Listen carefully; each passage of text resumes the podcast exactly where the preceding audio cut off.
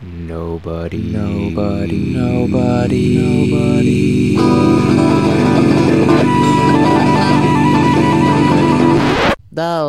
read short stories. Hi everyone, I'm Megan and welcome to another exciting episode of Nobody Reads Short Stories. This is the podcast where we read short stories for you so you don't have to.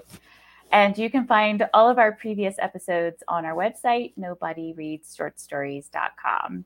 So tonight we have a wonderful story by the very talented Christina Hoag. This story is called The Germaphobe. When Nigel is promoted to chief sanitation officer as a new pandemic hits, he becomes drunk with power and sparks the mockery of a new employee, at least until that new employee becomes ill himself. So here is the wonderful Jeff Verge reading The Germaphobe by Christina Hoag. The Germaphobe by Christina Hoag. You're a regular clean machine, aren't you? Nigel stopped rubbing the desk with the disinfectant wipe and looked at the stranger standing in the doorway of his office. Must be new. Tall, well-built, healthy head of nondescript brown hair, brimming with confidence in his alleged cleverness. He took an instant dislike to the newcomer, but out of ingrained habit from the endless social skill lessons forced on him by his parents, he squeezed out a smile like the last bit of toothpaste. Did you need something? He said, continuing his hour-long morning disinfection ritual with the phone handpiece. The copy machine jammed. I was told that you were the go-to guy for all things machine-related. Nigel, right? Correct, Nigel said. Dwight Djokovic. People call me Jock. Started 2 weeks ago. He extended his hand. Nigel gave it the minimal shake required. One downward motion, then slid out his palm. He vaguely remembered a memo from HR about a new hire. He never paid much attention to emails. Nigel swiped his right hand with a disinfectant wipe, which he stuffed in his slacks pocket. Jock gave a side-mouthed smile. Can't be too careful, huh? We certainly cannot. Shall we see about that jam? How long have you been working at Inside X, Nige? Jock said as they walked down the corridor. Nigel, 23 years and almost 4 months. Jock whistled. You must know where all the bodies are buried. We haven't had any deaths here, Nigel said. Jock yelped a laugh. Great delivery, dude. Nigel knew he had said something wrong because he didn't quite understand the rejoinder, but he'd learned to ignore these things.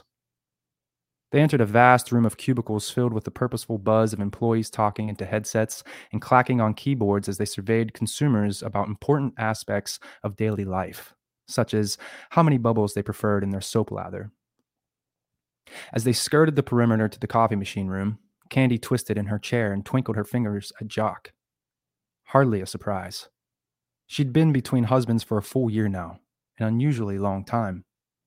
As Nigel passed, she dropped her smile like a hot frying pan and turned back to her computer.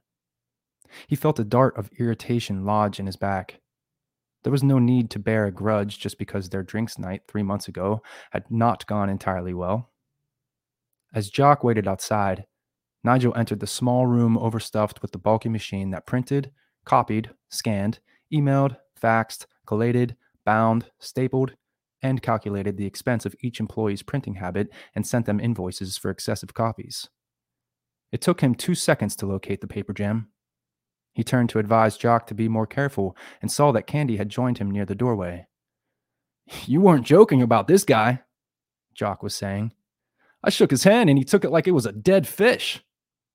Nigel bent back to the machine as a wave of heat flushed him from top to toe. He tried to focus on freeing the imprisoned paper, but their conversation drew him like a magnet. He found himself shuffling closer to the doorway. He wears the exact same outfit every day, Candy said. I hope he washes it, Jock said. I wouldn't get too close to find out, Candy said.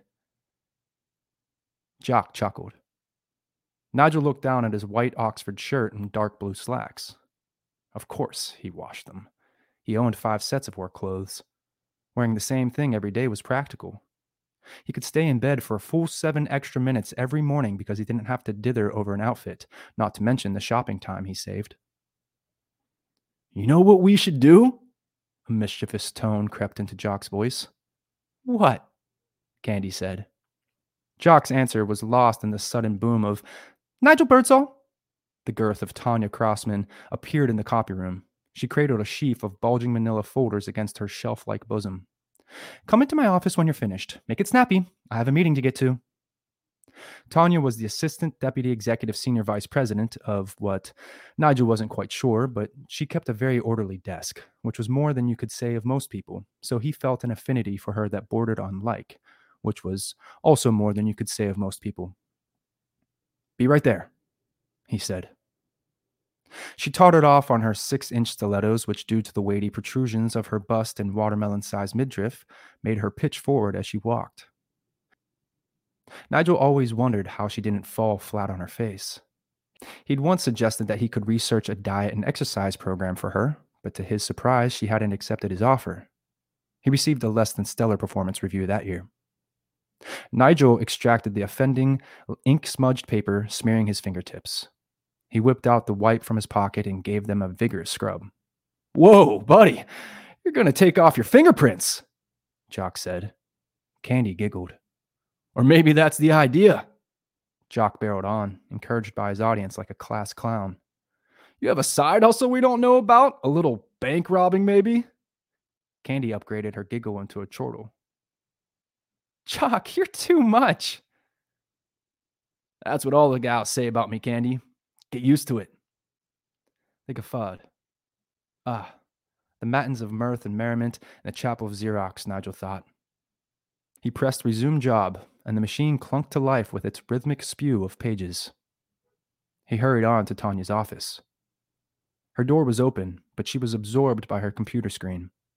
He cleared his throat instead of knocking. No need to touch surfaces when not strictly necessary. He had just read in the Journal of Public Health and Hygiene that community transmission of COVID-19 had appeared. Shut the door and take a seat, Tanya said. He sat in the chair in front of her desk, spine like a steel rebar, and clasped his hands in his lap, wondering what this was about. He still had 87 days until his annual review. As I'm sure you're aware, the coronavirus is turning into a bad situation. It's actually a novel coronavirus. The common cold is a coronavirus. Tanya pursed her lips and carried on.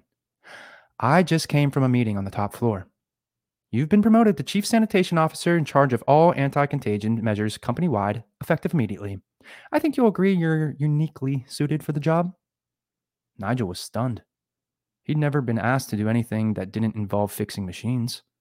He slumped against the chair back, then remembered that upholstery held a frightening amount of bacteria and erected himself. But who will do my regular duties? You will. There's no raise, so don't bother asking. You need to get going on it ASAP. Feel free to purchase supplies, but don't overdo it. He bobbed his head, feeling the heavy mantle of responsibility settle on his shoulders. I'll send out the memo now. We're counting on you. Tanya's fingers were already tapping the keyboard. Nigel walked back to his office in a trance-like state. To think how far he'd come from his inauspicious start as a part-time market research associate in his last year of high school. He'd taken the job at the urging of his guidance counselor, Mr. Mendoza, who thought it would help him develop his people skills. But Nigel thought market research was a colossal waste of time. Instead of asking people inane questions about trivial habits, researchers should educate them. In his first survey, which was for the State Lottery Commission, he informed Powerball players that they had a 1 in 13,983,816 chance of hitting the jackpot, and the cash they spent on scratch-offs would be better invested in cleaning products.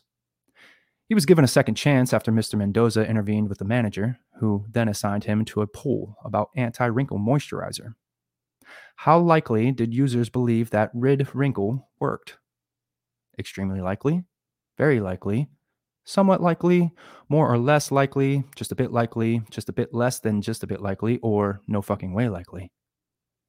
The last option was the only correct one. He lectured consumers. You're better off saving your money and staying out of the sun. Do things like dust baseboards.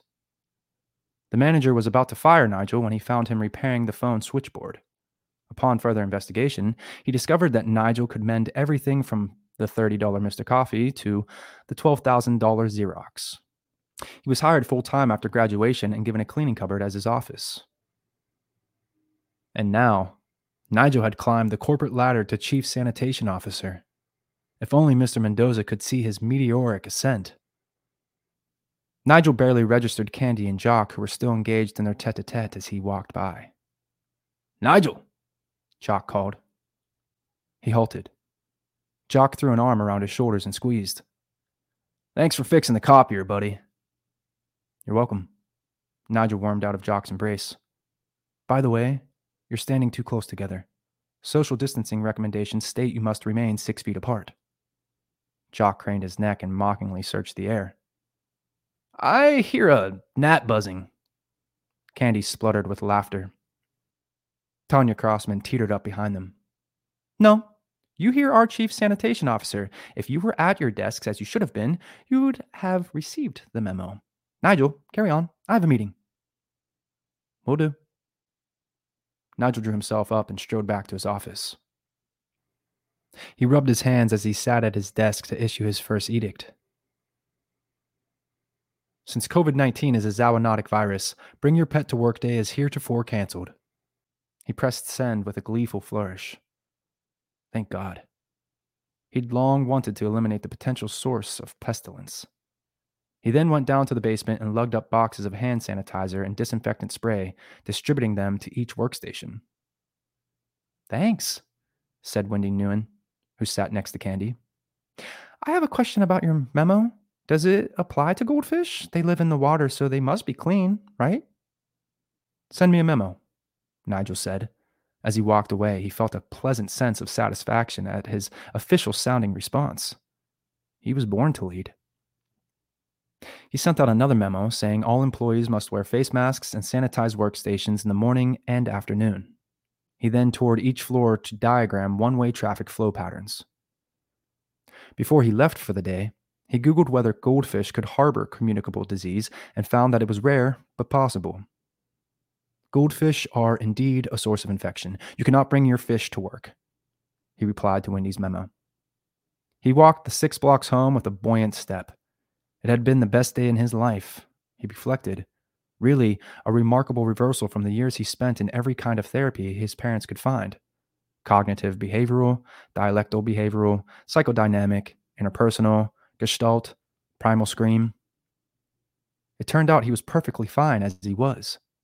It just took a pandemic to reveal his aptitude for management. He arrived at his one-bedroom cottage, painted a sterile white inside and out, washed his hands, and opened the fridge.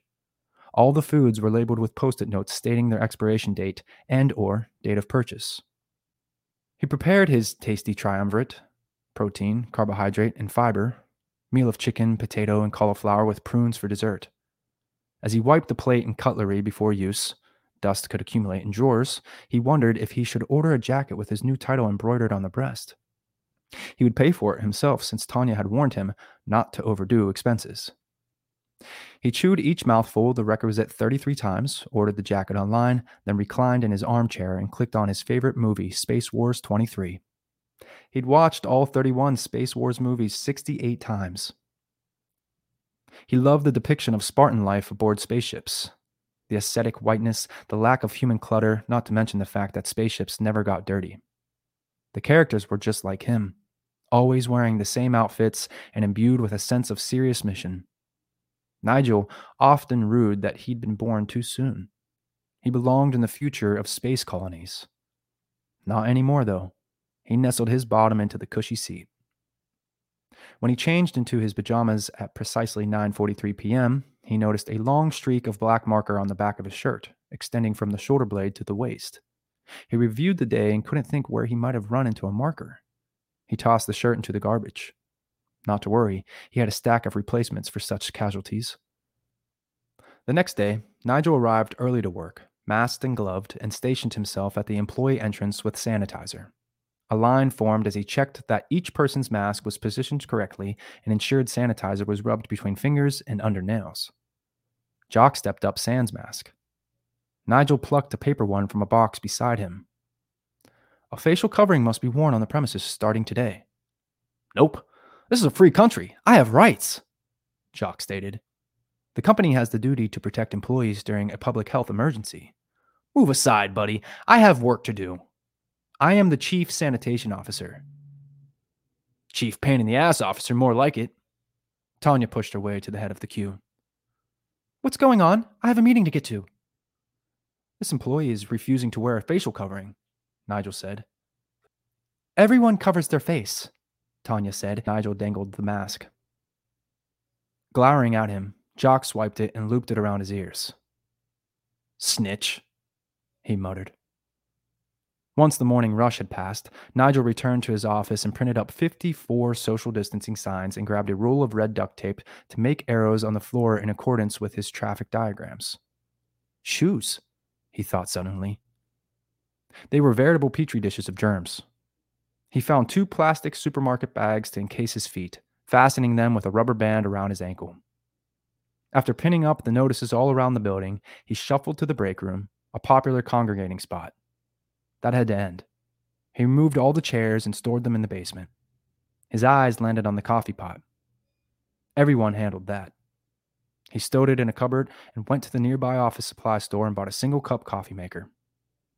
That afternoon, he wrote a lengthy memo detailing all the changes, then remembered Jock. Transgressors needed consequences. He had a brainwave and typed, "Violators of sanitation rules will have their names placed on a blacklist, which will be posted on the employee refrigerator." He rocked back in his chair, feeling pleased. He looked at his bag-encased feet. Everyone should wear shoe coverings. He wrote an addendum to his memo. At 7:30 the following morning, Nigel took up sentry duty to ensure that everyone's feet bore covering. He'd brought bags and rubber bands just in case. Tanya was one of the first in. She appeared considerably shorter than usual. "I'm very happy about this new rule, Nigel. It's given me permission to wear flats. My feet are overjoyed," she squealed with delight. Nigel puffed with pride. "I thought since..." Tanya cut him off. "I've got a meeting." Everyone complied with the shoe covering requirement except Jock and Candy. They arrived together without face or foot covering. Nigel had out masks and bags. "No." Jock jutted his chin. "No." Candy tossed her newly platinum curls. They sailed past him. "Nice shirt, Nige," Jock said. Trying to butter him up with a compliment wasn't going to work, Nigel thought. He jotted their names and offenses on the blacklist, then stuck the paper to the fridge with a magnet. A little public pillaring would show them. After most employees had arrived, he decided to carry out a compliance check. Armed with his clipboard, he made the rounds from floor to floor, hovering over shoulders, peering into cubicles, spraying disinfectant on door handles and lift buttons. Looking into the car park from a top-floor window, he realized he'd forgotten about the gazebo. People used to sit in it for lunch, but it had been taken over by smokers. A cluster of people huddled there amid cancerous fumes. He power-walked to his office, banged out a memo. "Smoking area closed forthwith," then fetched nylon cord from the basement and proceeded outside. He was aghast to find Candy puffing on a cigarette, accompanied by Jock, who was not smoking. "You're smoking," Nigel said. Thank God he dodged her kiss on that date. "You're a real Einstein, Nige," Jock said. Before Nigel had a chance to reply that his IQ was actually 22 points lower than Einstein's, Candy exhaled a stream of smoke that caught his throat. "This area is now closed," he said, coughing. The smokers stubbed out their cigarettes without protest. After they left, Nigel wound the rope around the gazebo to close off the entrances, and as he tied the knot, he spotted Jock halfway across the car park, sucking cheek-hollowing breaths from an inhaler. He had asthma, and he was in the smoking area? Did he not know it was doubly dangerous for him to inhale lung irritants? The following morning, Nigel received an email notification that the printer's ink levels were low, so he decided to forgo the AM check. On his way to the Xerox, he glanced into the break room and halted. Jock and Candy's names on the blacklist had been obliterated. By black marker. Did they think he was an idiot? That he wouldn't know who was responsible? Nigel felt a bilious burst of anger. He took out a pen and rewrote their names. Forgetting about the printer, he scurried to his office to write a memo. Due to the defilement of company property, black markers are heretofore prohibited. He seized a Kleenex box from his desk, pulled out the tissues, then went straight to Jock's workstation where he was shocked to see Wendy Nguyen sitting. "Why are you sitting here?" he said. "Jock wanted to swap desks." "Does the Sharpie band include highlighters?" Wendy asked. "Send me a memo," he said. "Deposit markers in here, please."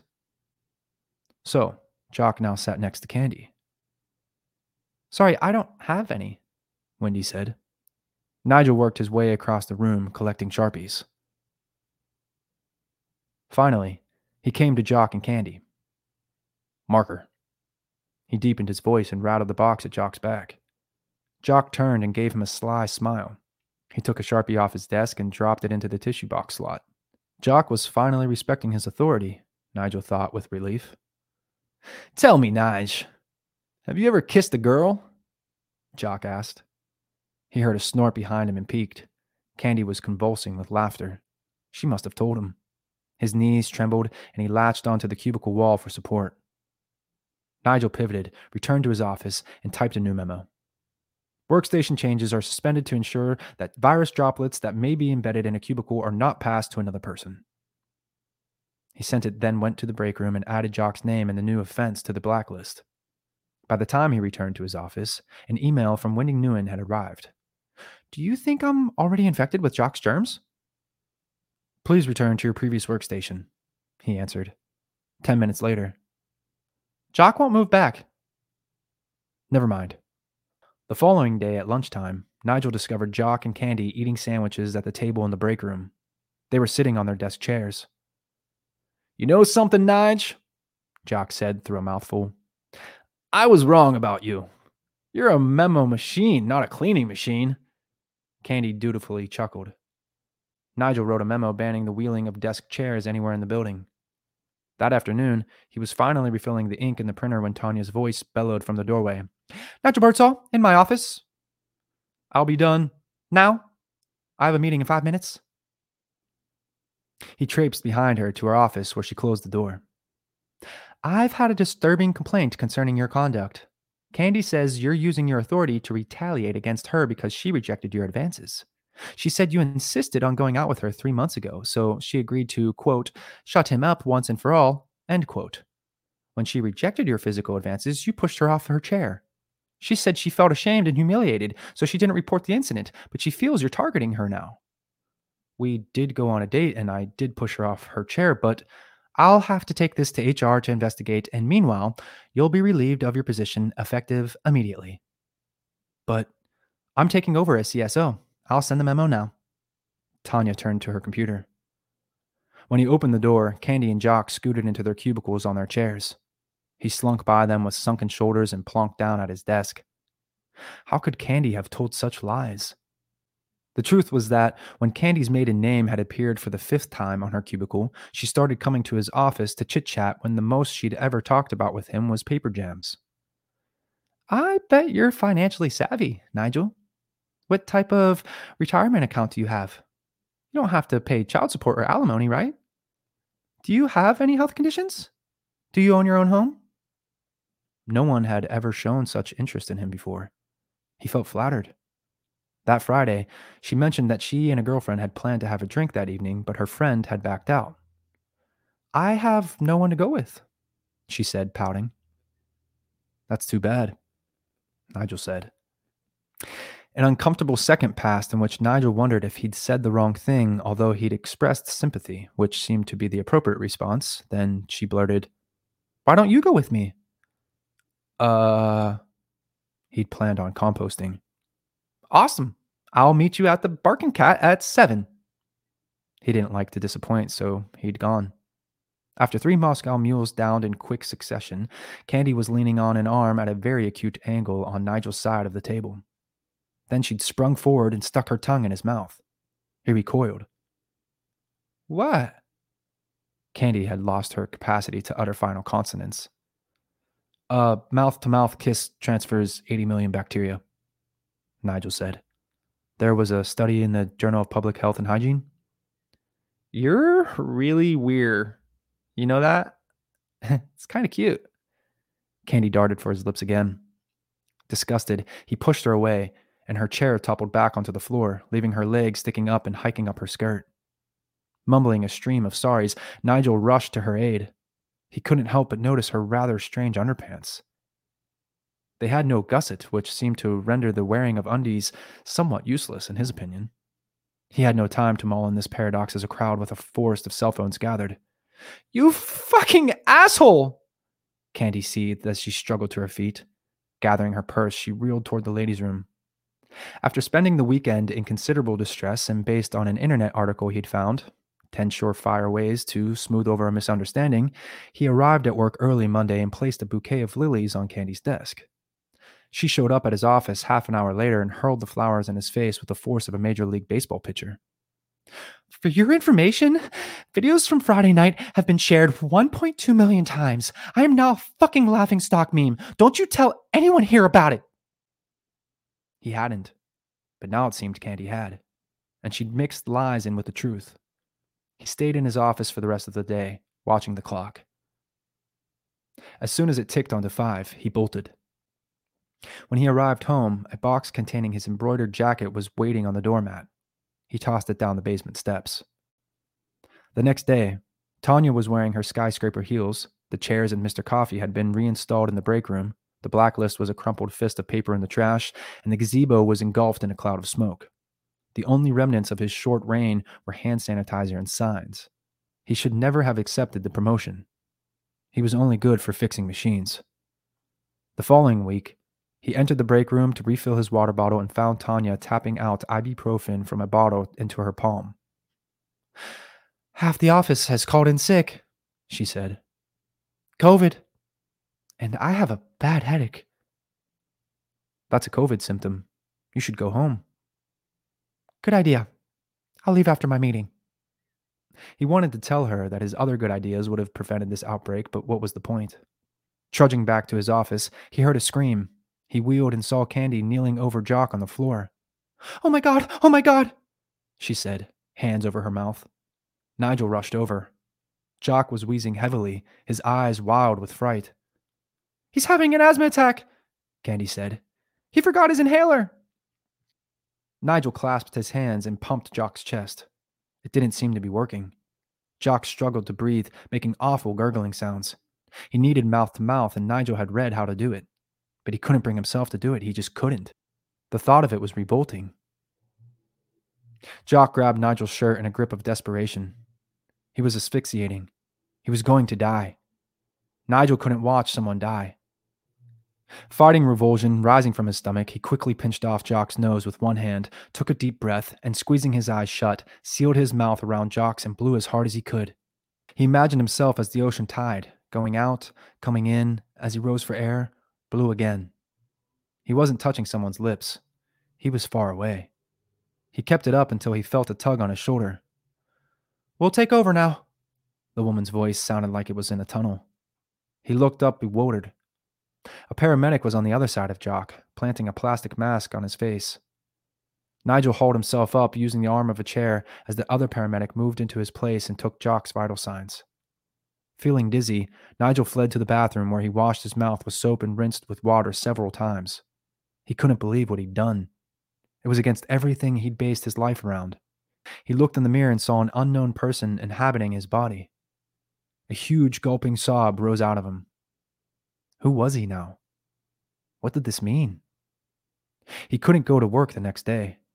He slummed around the house in his bathrobe. He tried to watch Space Wars, but it suddenly seemed silly. He picked up the Journal of Public Health and Hygiene, but found it pompous. He sat on a bench in his back garden and stared at rabbits nibbling the lettuce. The doorbell jolted him. He put on his mask and opened the door. Jock, masked and standing back 6 feet. I know I'm the last person you want to see, but I had to thank you for saving my life. The doctors told me that if you hadn't acted, I'd be dead, and I was a total asshole to you. Wendy told me the truth about what happened with you and Candy this morning. It was quite a bit different than what Candy told me. She said you were obsessed with her, so I wanted to be her hero to impress her. She used me to get back at you, and I was dumb enough to fall for it. You're really a good person, Nigel. Weird, but good. Nigel was dumbstruck. And if you don't already hate me enough, I tested positive for COVID in the hospital. I figured you should know. Well, that's all I came to say. Oh, I owe you this, too. He held out a bag. Maybe we can get a beer sometime. He turned and walked down the path. Nigel opened the bag. It contained a white Oxford shirt. Wait, Jock. You want to come in? I don't have beer, but I have milk. What about quarantine? Nigel shrugged. If you have COVID, I have it. Hell yes, then, Jock said. They entered the house. Nigel poured 2 glasses of milk and they sat on the bench in the backyard. I admit, I got carried away being CSO, Nigel said. I was never in charge of anything before. You were doing your job. Where'd you learn mouth to mouth? Journal of Public Health and Hygiene. Jock studied him. You'd never done it before? Nigel shook his head. That's fucking amazing, dude. Nigel felt a chip of warmth in his belly. They sipped the milk. By the way, I watched that video of Candy, Jock said. It was hilarious. She was looking to reel you in, dude. She was looking to reel you in, too, dude. Jock draped his arms around Nigel's shoulders and held up his milk for a toast. To surviving Candy and COVID. Nigel clinked his glass. Hell yes. You need some work, but you're getting there, dude. Nigel smiled.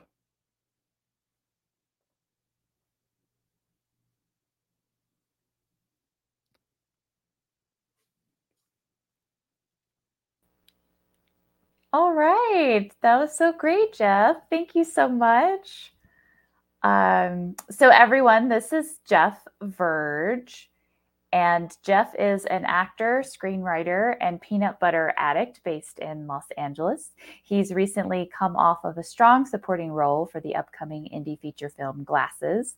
You can hear more of his voiceover work as your personal fitness trainer on the Down Dog HIIT and Down Dog Running apps, which are available in the App Store, or you can follow his journey on Instagram at Jeff_Verge.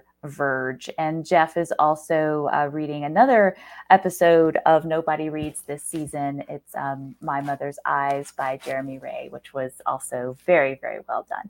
So thank you so much, Jeff, for your time and your wonderful reading. Of course. Yeah, no, thank you. Oh, what a wonderful reading by Jeff. That was so exciting. Speaking of things that are exciting, I am excited to bring on our special guest for this episode. She is a writer that we featured on a previous season of Nobody Reads Short Stories. So let me give you an introduction to the wonderful Michelle Ross. So Michelle Ross is the author of 3 story collections, There's So Much They Haven't Told You, which is the winner of the 2016 Moon City Short Fiction Award, Shapeshifting, the winner of the 2020 Stillhouse Press Short Fiction Award, and They Kept Running, which was the winner of the 2021 Catherine Ann Porter Prize in Short Fiction. Her work is included in Best Small Fictions, Best Microfiction, the Wigleaf Top 50, and will also be included in the forthcoming Norton Anthology, Flash Fiction America. And Michelle is the fiction editor of the Atticus Review. So without further ado, here is Michelle Ross to join us. Hi, Michelle. Hi, Megan. Welcome back to the show. Thank you for having me again. Yeah, absolutely. Yeah, it's so exciting to have you here in this other capacity. So thank you for lending us your expertise and your short story brain for the evening. So before we get to start talking about Christina's lovely story, I'm just going to set Cranky for 3 minutes so that we don't babble on for too long, because you know how that goes. Easy to do. Easy to do, especially when we're talking about things that we love, like short stories. So tell me a little bit about your thoughts on Christina's story, and like what was it about this story that grabbed you? Well, I'm always a big fan of office stories, work stories, you know, and having worked in an office myself for many, many years, and thank goodness not anymore now that I finally get to work from home, thanks to the pandemic. But, you know, I think this story does a great job of capturing that ridiculousness of office culture, you know, and it's like, it's funny when you read a story like this, it's like, oh, that's so crazy. And yet it's like, no, it's totally true. Like, this is how offices are. This is how corporate. That was. Yeah, absolutely. That was one of the things that drew me. Like, I have also worked in my fair share of offices over the last, 2 decades. And I had the exact same reaction where at first you're reading it and you can kind of see how somebody might go, oh, this is satire, or this is some sort of like exaggeration of what it's really like. But if you've worked in an office for, I think, more than 6 months, you see this broad range of behaviors that make you realize, like, oh, this is, people are weird, man. And then you put them in an office together and they just get weirder. Right. And Christina does such a great job of capturing that. And I think that is one of the things about this story that really shines. Mm-hmm. Totally. I just love the detail of them, tallying up how many pages you're photocopying. If you go, what? Oh my gosh. How can that be 3 minutes? It's not possible. That was so fast. Oh my gosh. So please finish your thought though. You love the image of them tallying up how many photocopies, each one does. And if it's excessive, you're going to get invoiced for that excessive amount, which totally seems like something my employer would have done. Yeah, it made me think of, I did work for this law office one time, and when you work for a law office that bills in the way that the law office that I worked for did, like you would bill every photocopy to the client. Oh, right. And then you had your own personal number, and it was always this implication of like, don't let your number get too high. Same here. We had personal numbers too when I worked in the office, but there was never like a limit officially. But yes, there's a feeling of like, well, what is the limit? Right. It's almost like there's more pressure if there's not a limit. Like if you can only have 15 a month, you can only have 15 a month. But if they're like, oh, just don't use too much. I was always like, well, what is your definition of too much? I don't know what the parameters are. Right. Anyway, so I've done it again. I'm babbling on after Cranky goes off. So before we bring on Christina, let me just share with you guys a little bit about the wonderful Christina Hoag. So Christina is a former journalist who has had her laptop searched by Colombian guerrillas, her phone tapped in Venezuela, was suspected of drug trafficking in Guyana, hid under a car to evade Guatemalan soldiers, and posed as a nun to report from inside a Caracas jail. She has interviewed gang members, bank robbers, thieves, and thugs in prisons, shanty towns and slums, not to forget billionaires and presidents, some of whom fall into the previous categories. Now she writes about such characters in her fiction.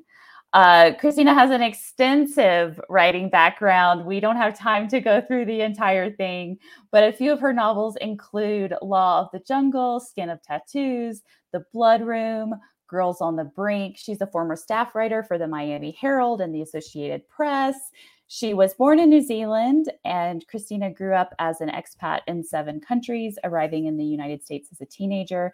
She now lives in Los Angeles, where she has taught creative writing at maximum security prisons and to at-risk teen girls. She is a regular speaker at women's conferences, writing conferences, and organizations, book clubs, stores, and libraries. So not only has Christina had this extensive, fabulous life, but she also does her best to give back, which I think is Fantastic. So with, so let's bring Christina on. Christina, welcome to the show. Hi, and thanks for having me. It's very exciting. Yes. Yes, yeah. we're so happy to have you. Oh, thanks. Yeah. I was very impressed with Michelle's background too in short stories. I'm like, wow. Oh yeah, Michelle's a rock star. You know, I don't know what she's going to say about my story. Well, I do have to tell you that when I sent Michelle your story and asked her if she wanted to, you know, be on the show about it, she was like, she answered with a resounding yes, that she would love to participate with your story. So I did get to see it first. Yes, yes. She had a definite stamp of approval. So that should assuage your fears a little bit. Cool. Right. So to get us started, Christina, will you just tell us a little bit about what was the impetus for this story and kind of what was the spark that made you want to write this specific story?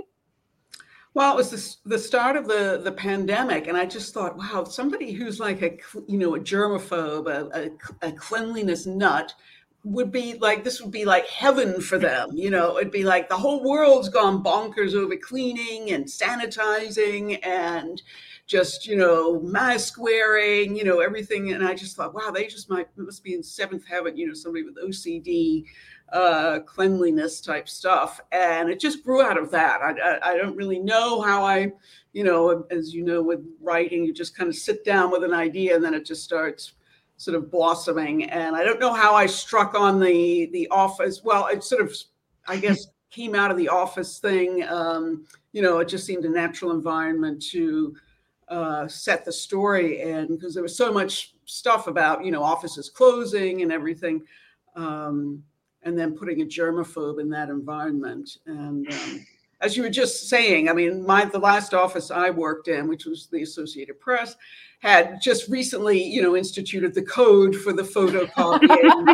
And, you know, I mean, it was just so like, you know, I mean, God, you know, I mean, you have one little perk of like making a few photocopies for personal reasons, you know, I mean, and they're going to take that away. But anyway, you know, so I had to put in something about that. Mm-hmm. Yeah, absolutely. Do you think it's since you're an office cohort and you have you know, background working in an office, like do you find writing about office environments cathartic? Like, do you feel like it's sort of a way of exercising some of these? I think it really was, you know, that's the only office story I've written, but it really was kind of, I mean, I just had a great time writing that. And the characters and the person, you know, is always going to the meeting, you know, the manager's always got a meeting. And then, the office romances that develop, the office, you know, the gossip that develops, the little rivalries. And of course, the photocopy machine that always gets stuck, you know, always problems with the photocopier. So it was just kind of, yeah, it was a cathartic exercise, I think, just to write all these different things in. You know, Christina, you just referenced how the boss, was it her name? Tanya, right? Tanya, yeah. That she's always saying she's going to a meeting. And this gets at one of the things I really loved about the story is I thought your dialogue was so spot on. I feel like the humor works so well because of the sort of the subtlety, like you know there's no narrative voice explaining what's going on here, but you allow the reader to observe the craziness of the dialogue. And that was one great example. It's just, you know, that's what Tanya says every single time, a meeting, even after she's got, you know, she thinks she might have COVID, she's got a headache, and she's like, yeah, you're right, I should go home after this meeting. Despite that I might spread this disease. And another, on the dialogue, one of my favorite moments too is the very end of the story, when Jock says to Nigel, she was looking to reel you in too, dude. She was looking to reel you in, dude. And then you go to Nigel, who just basically repeats the same thing, but then there's that awkward pause because you've broken up the sentence. She was looking to reel you in too. dude. You know, the subtle. I love that subtlety of that humor. Oh, thanks. Yeah, I was trying. Yeah, exactly. Trying to understate it without sort of, you know, banging it on the head. I mean, I guess it was a little bit of a takeoff or inspiration by the Office, the TV show kind of a thing. Yeah. So. Yeah, and I agree, Miss Michelle. Like, I think your dialogue is almost. Like sometimes I kind of felt like the dialogue itself was like its own sort of entity that was moving around in the story and added so much, but without, but let us experience the dialogue, these crazy characters with the dialogue, as opposed to having too much description or having too much explanation. Like, I definitely agree with that, and. Again, coming from an Office background, you can always fill in anything that you always fill it in with your own story, you know, right? Your own experience. Like, oh, I know that person. Yeah, yeah, yeah. Right. Absolutely. You know, we're talking about Nigel and his germophobia, and yeah, and reading this story, I was kind of thinking like your answer makes sense. I was like, oh, this story must be inspired by the idea of like how COVID has made this perfect world for a person like this, which is so interesting. I mean, I love how he goes from he's thinking about his sci-fi space movies and how he, you know, always felt like he wasn't at home on Earth because it's not clean like these spaceships, like that's where he should be in the future. But then COVID comes along, you know, and becomes this whole new thing. And one thing I found really interesting about him is like, I don't doubt at all that he's a germaphobe. I completely believe all of that. And yet at the same time, very obviously, he, you know, totally exploits it. You know, he uses it he gets power, he gets pleasure from rankling all of his coworkers. And I'm just curious to hear you talk a little bit about that character trait of his. Well, he's someone who's been sort of downtrodden. You know, he's sort of Aspergery, if you want to say, or on the spectrum. So he's been sort of put down his whole life. And then finally he comes, this is his big chance. He comes into his own. And finally he's going to be appreciated for his big, you know, his value, you know, that he sees his value as, you know, offering all these great advice and, you know, and he's very forthright and he tells people like it is. And nobody seems to like that about him. And he just kind of figure it out now's this moment. He's the chief sanitation officer. So of course, you know, humans being humans, he gets carried away, and now he has his power, and he can exercise that power over people, and he can finally, you know, be number one, you know, be the guy. That was the thinking, you know, he'd been this sort of the oddball his whole life. And now he suddenly wasn't the oddball, you know. You know, and I don't want to get too political here, but I couldn't help but think about the fact that, you know, during the early months, especially of the pandemic, like how these very real feelings of people, you know, like people wanting to wear masks and being afraid of getting sick, and people feeling I can't wear a mask because that takes away my freedom. Like that, there's legitimate feelings on both sides. And yet at the same time, it slowly eked towards like this political battle, you know, that it becomes like not about what it was in the beginning, you know? And so I thought a lot about that in reading Nigel. It's like, he really legitimately is a germaphobe. But yeah,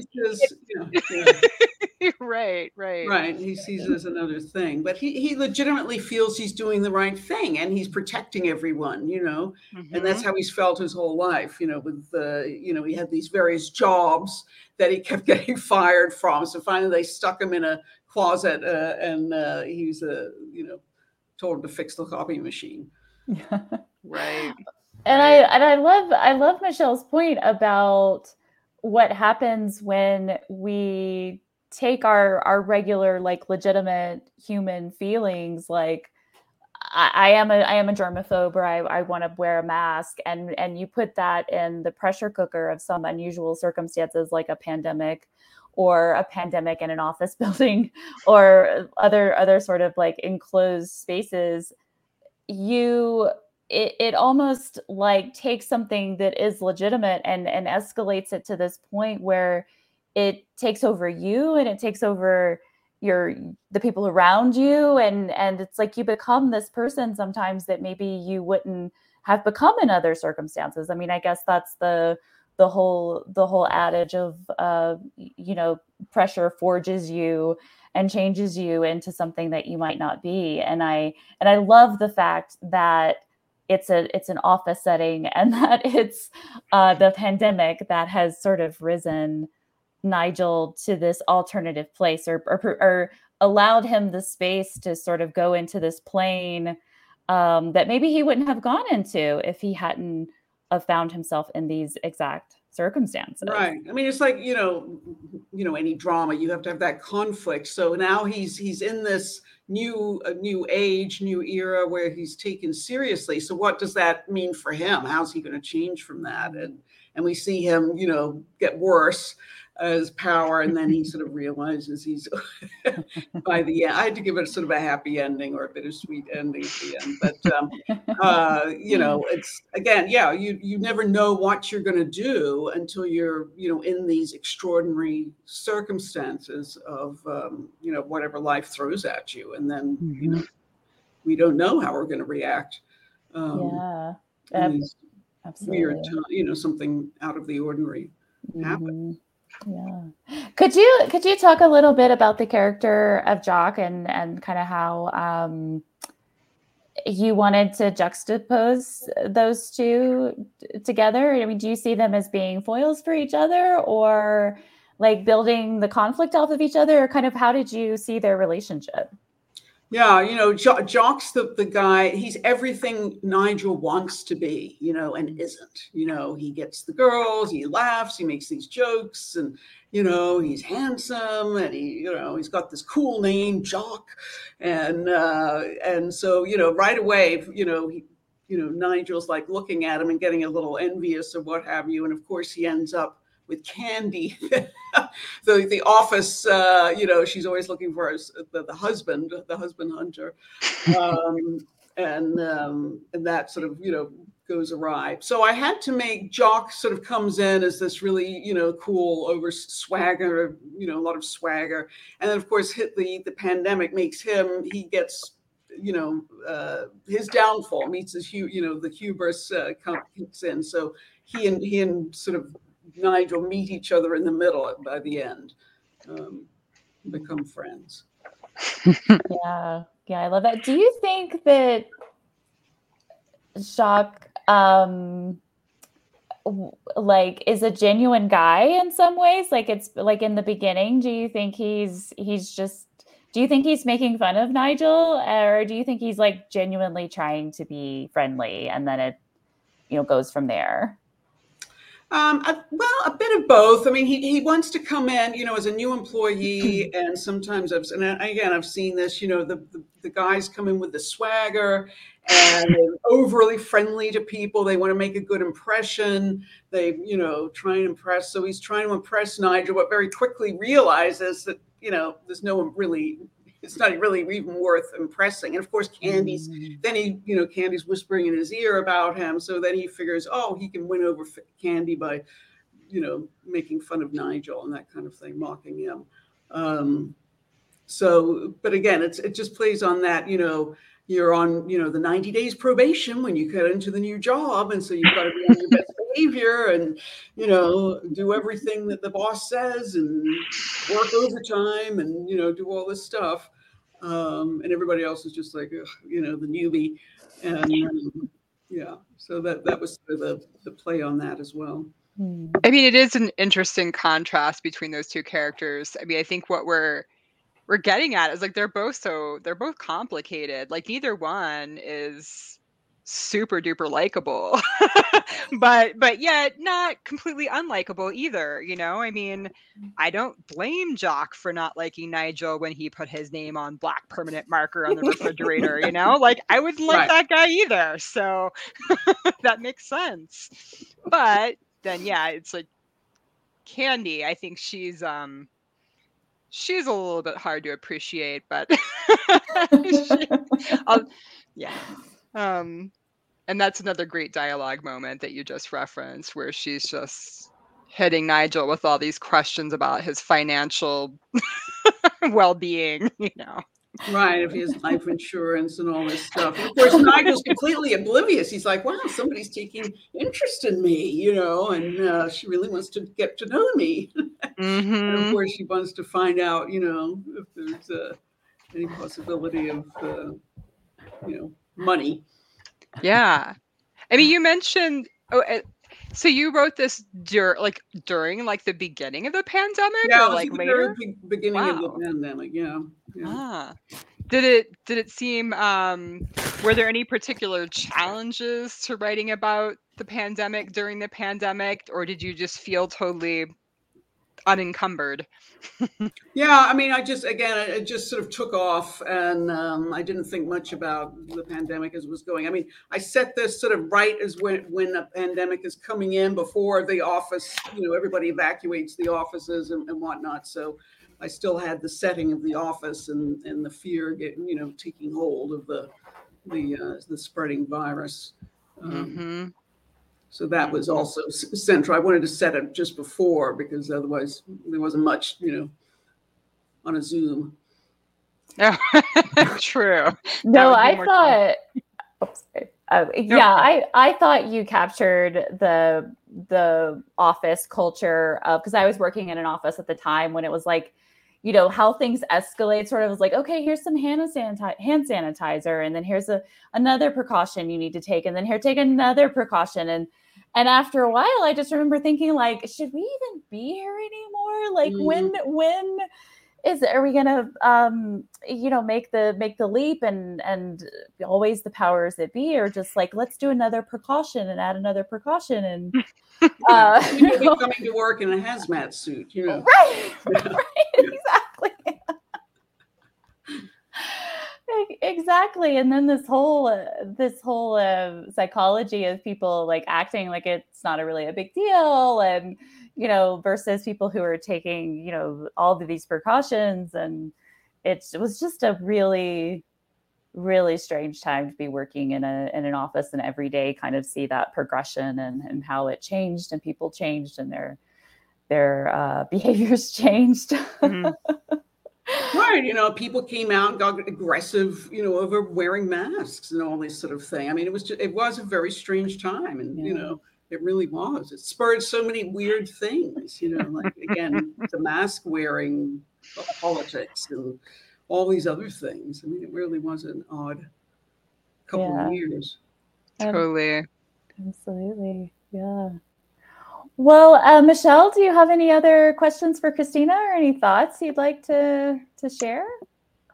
I was going to ask one other question. So, you know, Megan mentioned that you, I think, you're not a journalist anymore, but you've been a journalist for many years.